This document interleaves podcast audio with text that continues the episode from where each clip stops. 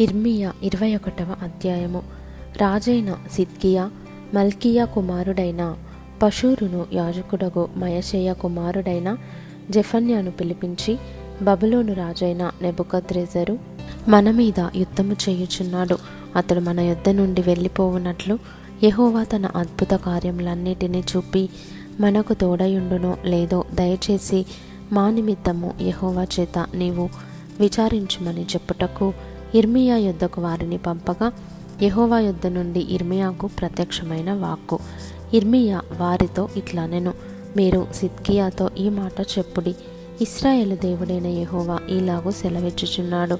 బబులోను రాజు మీదను మిమ్మును ముట్టడి వేయు. కల్దీయుల మీదను మీరు ఉపయోగించుచున్న యుద్ధాయుధములను ప్రాకారముల బయట నుండి తీసుకొని ఈ పట్టణము లోపలికి వాటిని పోగు చేయించేదను కోపమును రౌద్రమును అత్యుగ్రతయు కలిగిన వాడనై బాహుబలముతోనూ చాచిన చేతితోనూ నేనే మీతో యుద్ధము చేసేదను. మనుష్యులనేమి పశువులనేమి ఈ పట్టణపు నివాసులనందరినీ హతము చేసేదను. గొప్ప తెగులు చేత వారు చచ్చెదరు. అటు తరువాత నేను యూదాదేశపు రాజైన సిద్కియాను అతని ఉద్యోగస్తులను తెగులును ఖడ్గమును క్షామమును తప్పించుకొని శేషించిన ప్రజలను బబులోను రాజైన నెబుకద్రెజరు చేతికి వారి ప్రాణములను తీయజూచి వారి శత్రువుల చేతికి అప్పగించేదను. అతడు వారి యందు అనుగ్రహముంచకయు వారిని కరుణింపకయు వారి ఎడల జాలిపడకయు వారిని కత్తివాత హతము చేయును. ఈ ప్రజలతో నీవిట్లనుము. యహోవ సెలవిచ్చినదేమనగా జీవ మార్గమును మరణ మార్గమును నేను మీ ఎదుట పెట్టుచున్నాను. ఈ పట్టణంలో నిలుచువారు కత్తి వలన గాని క్షామము వలన గాని తెగులు వలన గాని చచ్చెదరు. మేలు చేయుటకు కాదు కీడు చేయుటకే నేను ఈ పట్టణమునకు అభిముఖుడనైతిని గనుక బయటకు వెళ్ళి మిమ్మును ముట్టడి వేయుచున్న కల్దీయులకు లోబడువారు బ్రతుకుదురు. దోపుడు సొమ్ము దక్కినట్లుగా వారి ప్రాణము వారికి దక్కును. ఈ పట్టణము బబులోను రాజు చేతికి అప్పగింపబడును.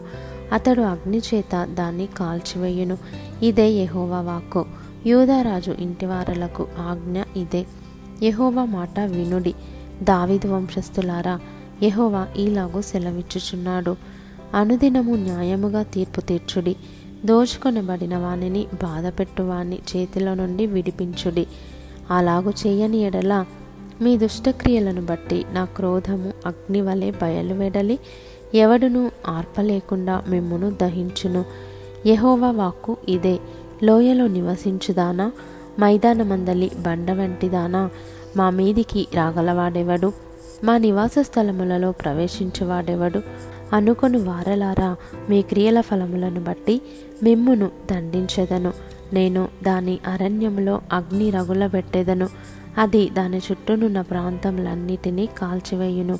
ఇదే యహోవా వాక్కు.